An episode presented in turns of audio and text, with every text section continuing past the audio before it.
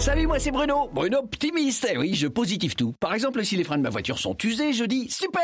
Et si mes pneus sont aussi usés, je dis trop super. Car en ce moment, chez Citroën, jusqu'à 320 euros de carburant sont offerts sur une sélection de prestations. Donc, plus j'entretiens ma voiture chez Citroën, et plus je fais de plein de super. Bref, super. Merci Citroën. Les services Citroën vous simplifient la vie. Citroën. Offre réservée aux particuliers valable sur des travaux réalisés du 1er septembre au 31 octobre 2018 dans le réseau Citroën France participant. Détails sur citroën.fr. Europe 1, 14h, 15h, on de la raconte.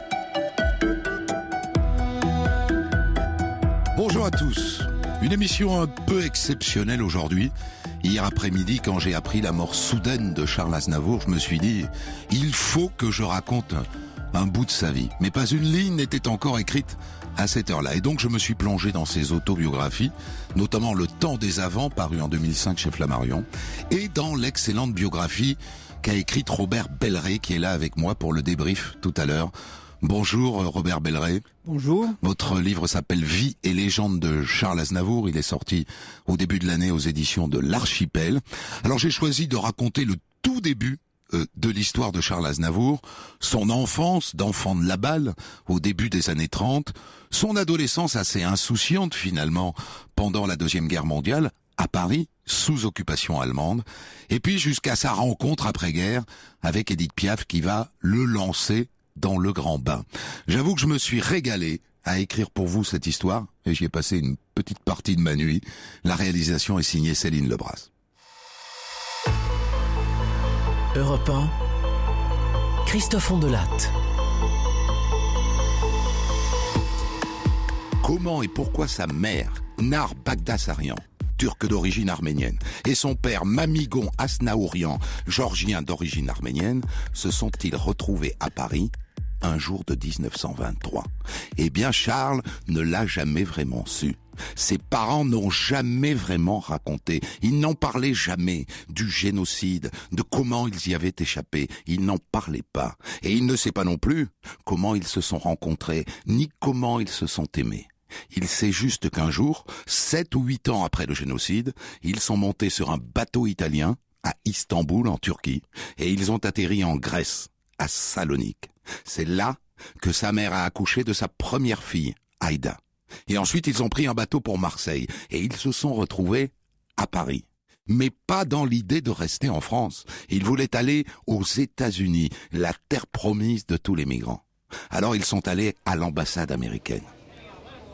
Bonjour. Voilà. Nous sommes d'origine arménienne. Nous voudrions émigrer aux États-Unis. Comment faut-il faire? Vous avez des parents là-bas? Vous parlez anglais? Ah non. Quoi qu'il en soit, le quota pour les Arméniens est complet pour cette année. Ah, bon. Mais vous pouvez remplir ce formulaire et on vous dira quand vous pourrez partir, si votre dossier est accepté. Euh, entendu les parents asnaourians attendent donc, dans un tout petit appartement boulevard Brune. Ils ne parlent pas un mot de français. Pas facile pour les démarches. Et puis au bout d'un an, ça y est, ils ont le visa. Ils ont le visa pour l'Amérique. Sauf qu'entre-temps, ils se sont acclimatés à la France. La mère ne veut plus partir. Micha, on est bien ici, non? Pourquoi partir encore Hein? T'as du travail? Moi je suis enceinte on reste en France, non? Ça s'est joué à pas grand-chose. Les Asnaourians ont bien failli être américains.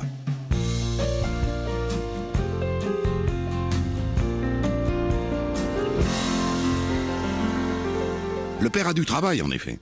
Et vous savez quel est son travail? Il est chanteur, baryton avec une voix d'opérette.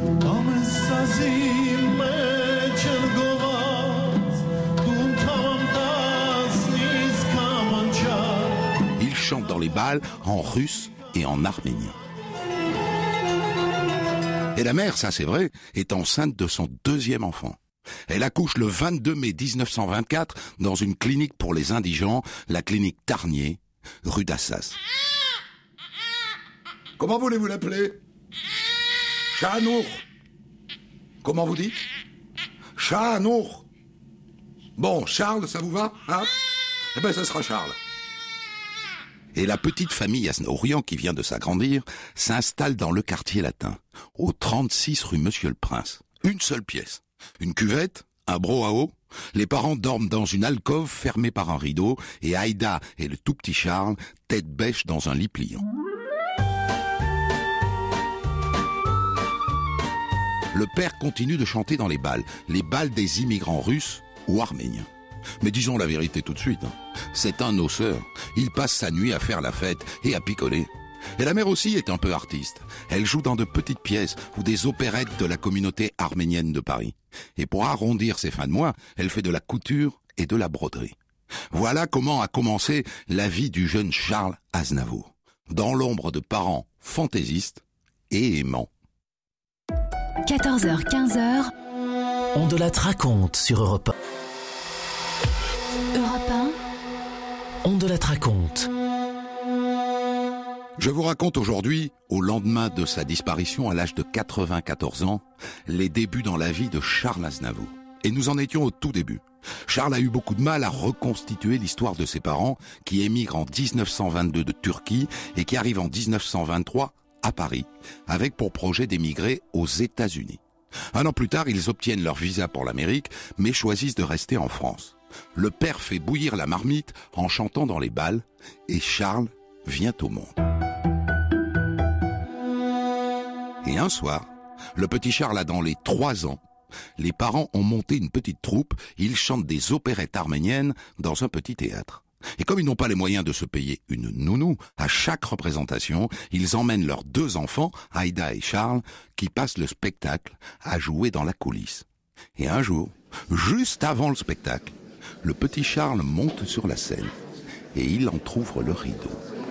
Waouh Et il se retrouve seul face au public, seul, trois ans. D'autres seraient partis en courant. Pas lui. Il se met à réciter un poème en arménien et les gens applaudissent. Ce soir-là, devant un public d'émigrants, j'attrapais le virus qui depuis ne m'a jamais quitté. Sa première scène. Trois ans.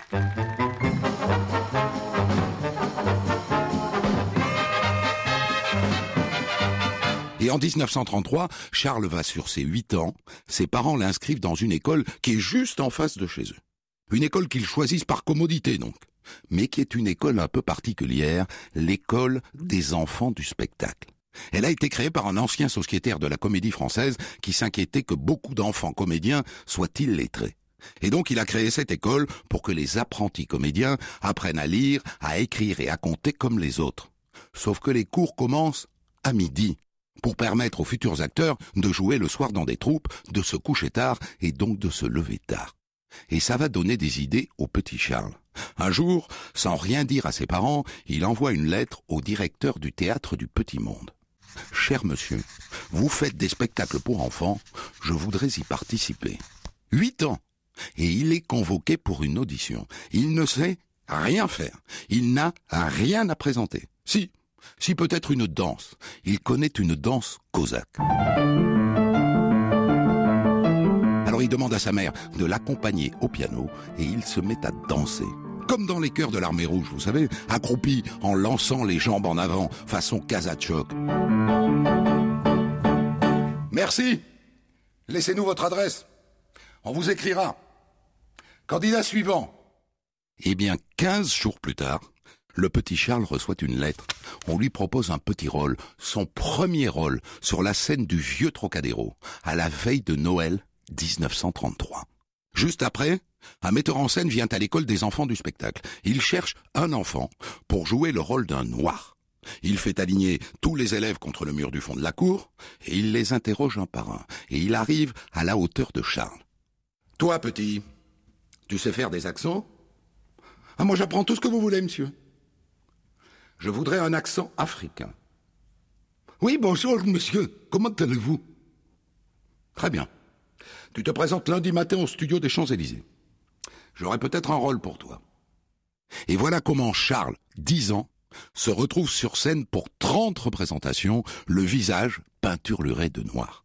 Et encore après, en novembre 1935, Charles joue le jeune Henri de Navarre, le futur Henri IV, sur la scène du théâtre Marigny, aux côtés de Pierre Freinet et d'Yvonne Printemps. Il gagne 10 francs par répétition et 14 francs par représentation. Il garde une pièce ou deux et tout le reste, il le donne à sa mère. Tout ça pour dire que le jeune Charles a commencé comme comédien. Alors que sa sœur, elle, Aïda, Aïda fait déjà la chanteuse. Aïda a dans les 14 ans, elle vient d'intégrer une troupe. La troupe d'un chanteur marseillais qui s'appelle Prior. Et un jour, Charles rejoint la troupe. Pas encore pour chanter. Pour l'instant, il a un numéro. Il fait l'imitateur. Il imite, entre autres, Charlie Chaplin. Mais c'est comme ça qu'il découvre les joies d'une tournée en voiture. Imaginez l'aventure. Charles a quoi Dans les 10-11 ans, il part en tournée en Provence, en voiture. Quelle initiation à la vie d'artiste. Nous avons eu des parents en or, qui nous faisaient confiance, qui nous laissaient la bride sur le cou. Artistes pleins de fantaisie et néanmoins parents responsables. Le père Aznaourian, je vous l'ai déjà dit, est de rire. Sous prétexte de chanter, il est dehors presque tous les soirs. Et il lui arrive de rentrer au beau milieu de la nuit. Mais pas sur la pointe des pieds, hein. Il réveille tout le monde.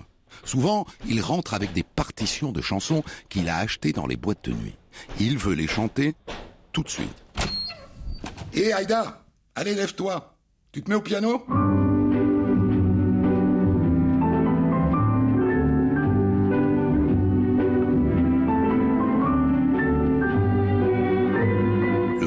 Lendemain matin, Bonjour l'école. Nous étions heureux de nous savoir une famille différente de toutes celles que nous fréquentions. Europe 1.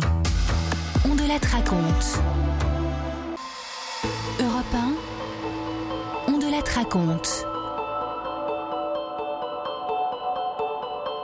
Je vous raconte aujourd'hui, au lendemain de son décès à l'âge de 94 ans, les débuts de Charles Aznavour. Fils d'immigrés turcs et géorgiens d'origine arménienne, le petit Charles naît à leur arrivée à Paris en 1924. Le père Aznaourian gagne sa vie comme chanteur et la mère comme couturière et comme comédienne. Charles est scolarisé à l'école des enfants du spectacle. Dès l'âge de 8 ans, il joue des rôles d'enfants dans des pièces de théâtre. Et il intègre la troupe d'un chanteur méridional avec lequel il fait un numéro d'imitation. Et il part en tournée en voiture. Et nous le retrouvons maintenant, juste avant la guerre, Charles va avoir 15 ans. Et le père, le père Aznaourian, s'engage dans l'armée française. Il part. Et Charles, sa mère et sa sœur en larmes vont l'accompagner à la gare d'Austerlitz. Chérie, les enfants, vous me promettez, hein, vous restez à Paris. Vous ne partez pas, vous ne quittez pas Paris, d'accord? Donc on reste à Paris, malgré l'avancée des Allemands, qui ne sont plus très loin maintenant. Et il faut trouver de l'argent. Charles se met à faire du commerce. Il commence par acheter un stock de tablettes de chocolat et il les revend au coin de la rue. Et il fait pareil avec des barillonnes. Et puis quand les Allemands arrivent, il leur vend tout ce qu'il peut. Et puis finalement, le père rentre, assez vite. Et il échappe au stalag. Et le père, en tout cas c'est ce que raconte Charles dans ses mémoires, devient résistant proche de Misak Manouchian, héros communiste de la résistance. Et les Aznaourians se mettent à aider notamment les Arméniens enrôlés de force par les Allemands. Voilà le plan, je vous explique. Les types débarquent en uniforme de la Wehrmacht chez Aznaourian. Hop, ils se déshabillent, le père leur donne des vêtements civils, et ils ressortent, pas vu, pas pris. Et qui va se débarrasser des uniformes allemands en les jetant à l'égout? Eh bien Charles, 15 ans.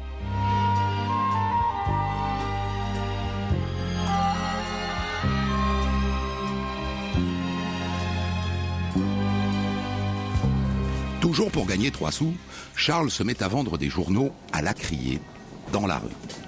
Demandez Paris Demandez soir Avec son père, il se met aussi à vendre des victuailles sur le marché. Des saucissons qu'ils vont acheter chez Olida et qu'ils vont vendre ensuite à deux sur un vélo dans les marchés de banlieue. Et puis rapidement, on ne trouve plus de saucissons, alors ils se mettent à vendre des chaussettes.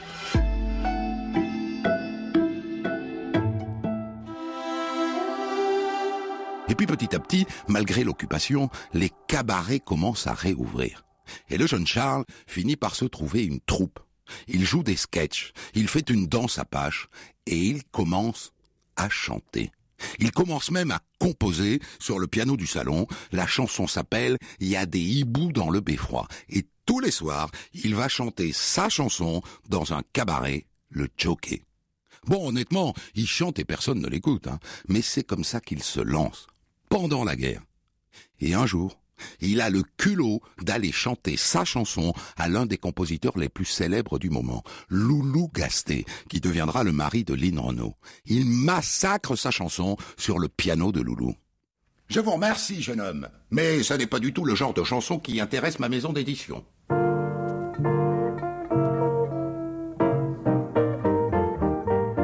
Par sa sœur Aïda, Charles fait pendant la guerre la connaissance d'une bande de jeunes chanteurs et musiciens. Ils se réunissent dans un local près de la place Clichy, le soir. Normalement pas plus tard que minuit, hein, parce qu'après ça finit au commissariat, c'est le couvre-feu. Sauf que ça dégénère souvent en bal clandestin. De jeunes Parisiens, sous l'occupation. Charles se fait tout de suite adopter. Et du coup, quand la bande crée un club près des Champs-Élysées, le club de la chanson, eh ben, il donne un coup de main, et un coup de peinture, et un coup de menuiserie. Edith Piaf est là le soir de l'inauguration. Eh ouais. Et c'est là, chez ces jeunes Parisiens qui ont décidé de ne pas s'embarrasser de la guerre, que le jeune Charles fait à 19 ans une rencontre qui va changer sa vie. Pierre Roche, un bon pianiste, l'accompagnateur qu'il lui fallait. Parce que Aznavour joue un peu de piano, mais franchement pas bien. Pas assez pour s'accompagner lui-même. Et l'avantage de ce Pierre Roche, c'est qu'il est swing. Alors qu'Aznavour, pour l'instant, est un peu passo doble, vous voyez, un peu musette. C'est Pierre Roche qui va l'amener au swing.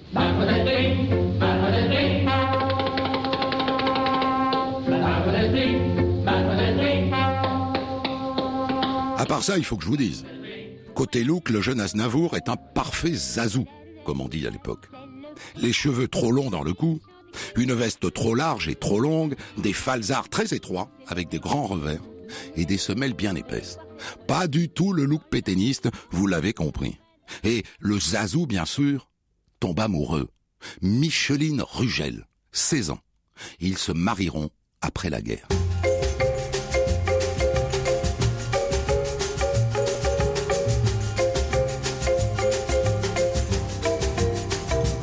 Et donc le duo Roche-Aznavour se lance. Ils n'ont pas de répertoire. Hein. Charles n'a qu'une seule chanson dans sa musette, il y a des hiboux dans le beffroi. Alors, ils vont chanter du Charles Traîné, pour commencer.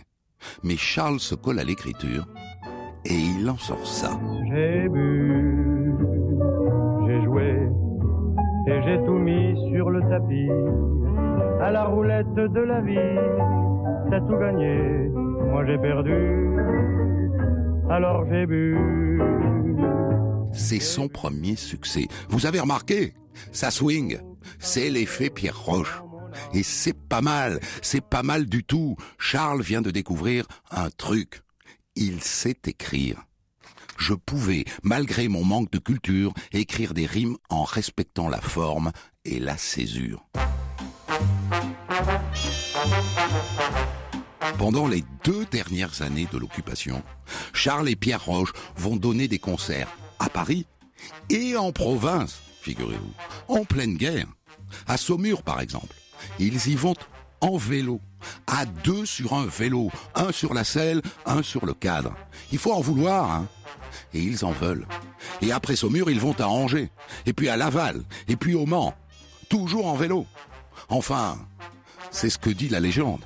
Parce que ça paraît un peu long quand même, comme périple, en vélo.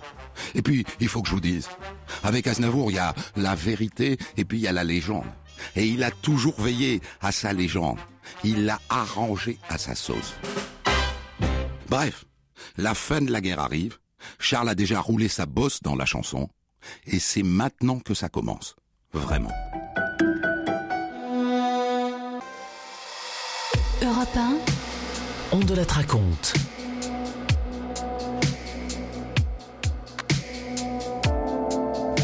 Je vous raconte aujourd'hui, au lendemain de sa disparition à l'âge de 94 ans, les débuts dans la vie de Charles Aznavour. En m'appuyant sur la biographie de Robert Belleret, Vie et légende de Charles Aznavour, qui sera avec moi dans un instant pour le débrief.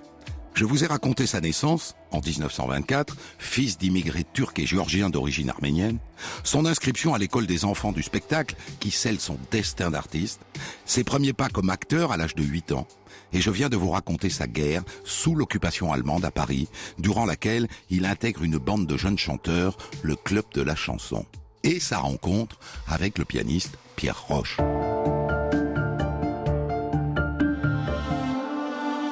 À la fin de la guerre, Aznavour finit par se marier. Et à la fin de l'année 46, il décroche avec Pierre Roche un contrat qui le fait changer de catégorie. Il chante au bœuf sur le toit, près du rond-point des Champs-Élysées. C'est un endroit que fréquentent des gens comme Jean Cocteau, comme Jean Marais, comme Charles Trenet, comme Léo Ferré. Et donc Aznavour et Roche, les petits derniers, les moins connus aussi. Six mois plus tard, voilà le duo invité d'une émission de radio. Musical de Paris, présenté par Francis Blanche, et dont les invités principaux sont Charles Trenet et Edith Piaf. Eh bien les garçons, c'est pas le moment de vous louper.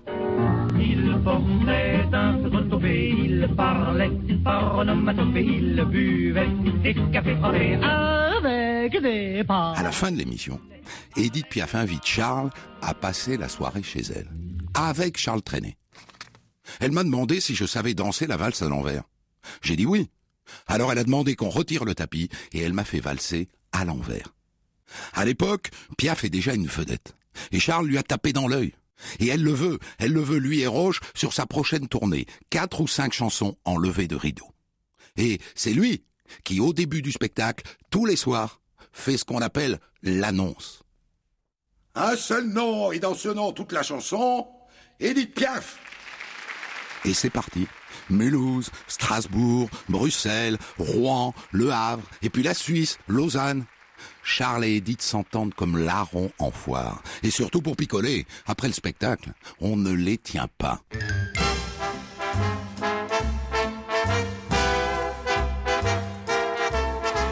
Et qu'est-ce qui sort de tout ça? Eh bien qu'Aznavour est à la page. Même la grande mistinguette lui commande des chansons modernes. Elle n'ira pas jusqu'au bout, mais c'est bon pour l'ego. Il est à la page parce qu'il swing. Dans ces années-là, il faut swinger. J'aurais voulu être fidèle, vivre comme un homme modèle, mais mon cœur est inconstant. Le premier disque du duo Roche-Aznavour sort chez Polydor en 1948. 4,78 tours. Et dans la foulée, Piaf sort sa première chanson écrite par Charles.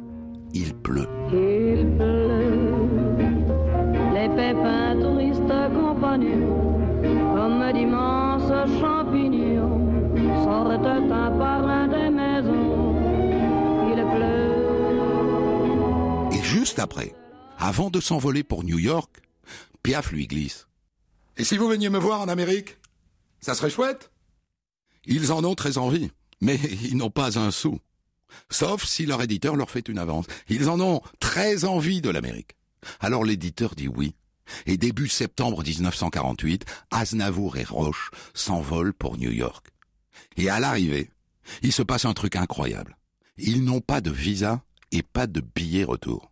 Alors, on les enferme sur l'île d'Ellis Island, au pied de la statue de la liberté, avec les immigrants clandestins, à 40 par dortoir. Et ça dure trois jours. Et puis finalement, Charles finit par convaincre le juge de leur donner un visa.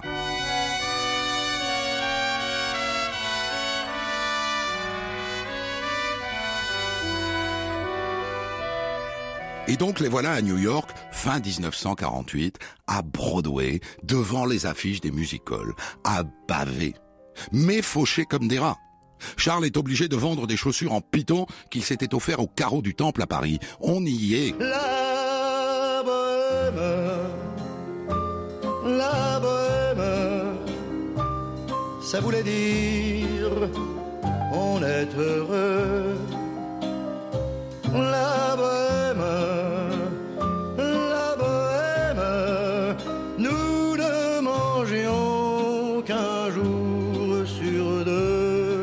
Il faut bien que j'arrête mon histoire quelque part. Alors je vais l'arrêter là. Parce que lui, lui, il ne va jamais plus s'arrêter. Et ça va durer longtemps, très longtemps, jusqu'à cette fichue journée du 1er octobre 2018, où d'un coup, d'un coup c'est fini. Quelle vie Quelle vie La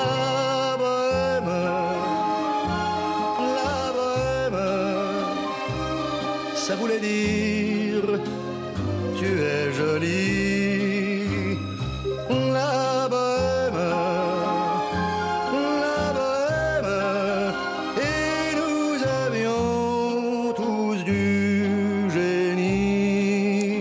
Cette chanson qui est le grand tube de Charles Aznavour pour conclure ce, ce récit que j'ai essentiellement tiré euh, du livre Vie et légende de Charles Aznavour écrit par euh, Robert Belleret qui est là avec moi, recoupé mais vous le faites vous-même en fait avec les autobiographies de Charles Aznavour. Combien y a-t-il eu d'ailleurs d'autobiographies de Charles Aznavour, crois Robert? a, il a dû pondre six ou sept livres. Qui se Euh, contredisent. Qui se contredisent souvent. Euh, Le premier, il a pas tenu la plume, il l'a il l'a à nouveau et très honnêtement. Et c'était. Jean Nolly qui tenait la plume et qui, qui brodait, qui racontait tout son contraire. Donc euh, on s'aperçoit, vous vous êtes aperçu en vous penchant sur sa vie, qu'en fait, euh, il a bâti une légende lui-même. Oui. Il a inventé des trucs. Il a inventé des trucs. Il, à mon avis, il a été bonne école avec Edith Piaf, qui était la reine de, de la De la, myth- de la mythomanie. Absolument, absolument. Piaf, euh, née sur le trottoir, c'est pas vrai. Euh, elle, elle est née dans une euh, clinique. Euh, Piaf, aveugle pendant quatre ans, c'est pas vrai. Elle, elle a laissé dire, c'est pas forcément elle qui a inventé. Elle a laissé dire, et puis ça gonfle et ça fait des trucs. Et Aznavour, c'est un peu ça. C'est-à-dire, par exemple, sur le nombre de chansons. On, on dit maintenant couramment L'homme aux mille chansons. 1000 chansons, 1300, puis lui dit non 1400, puis demain il y en aura 1401 parce que j'en ai. Bon, euh, c'est moi j'ai fait un compte précis d'apothicaire, c'est quelque chose comme 600, c'est déjà énorme, c'est déjà prodigieux parce que c'est il y a pas beaucoup de déchets là-dedans, c'est formidable. Alors pourquoi doubler le chiffre? Donc il y a ça, il y a de l'exagération qui est, qui est assez drôle finalement. Alors vous êtes arrivé à retrouver le vrai dans le faux et à bâtir cette histoire que j'ai partiellement racontée, en tout cas jusqu'à cette année 1948. Ce que je vous propose, c'est de marquer tout de suite une pause et puis de reprendre les points les plus importants en commençant par le début et cette ignorance qu'il a et qui nous rassure un peu parce qu'on est tous un peu ignorants du passé de nos ancêtres. On le regrette, mais souvent trop tard. Quand ils sont morts, c'est ce qui lui est arrivé. Il ne sait pas vraiment comment et pourquoi ses parents sont arrivés un jour de 1923 à Paris. 14h-15h, on de la raconte sur Europe 1.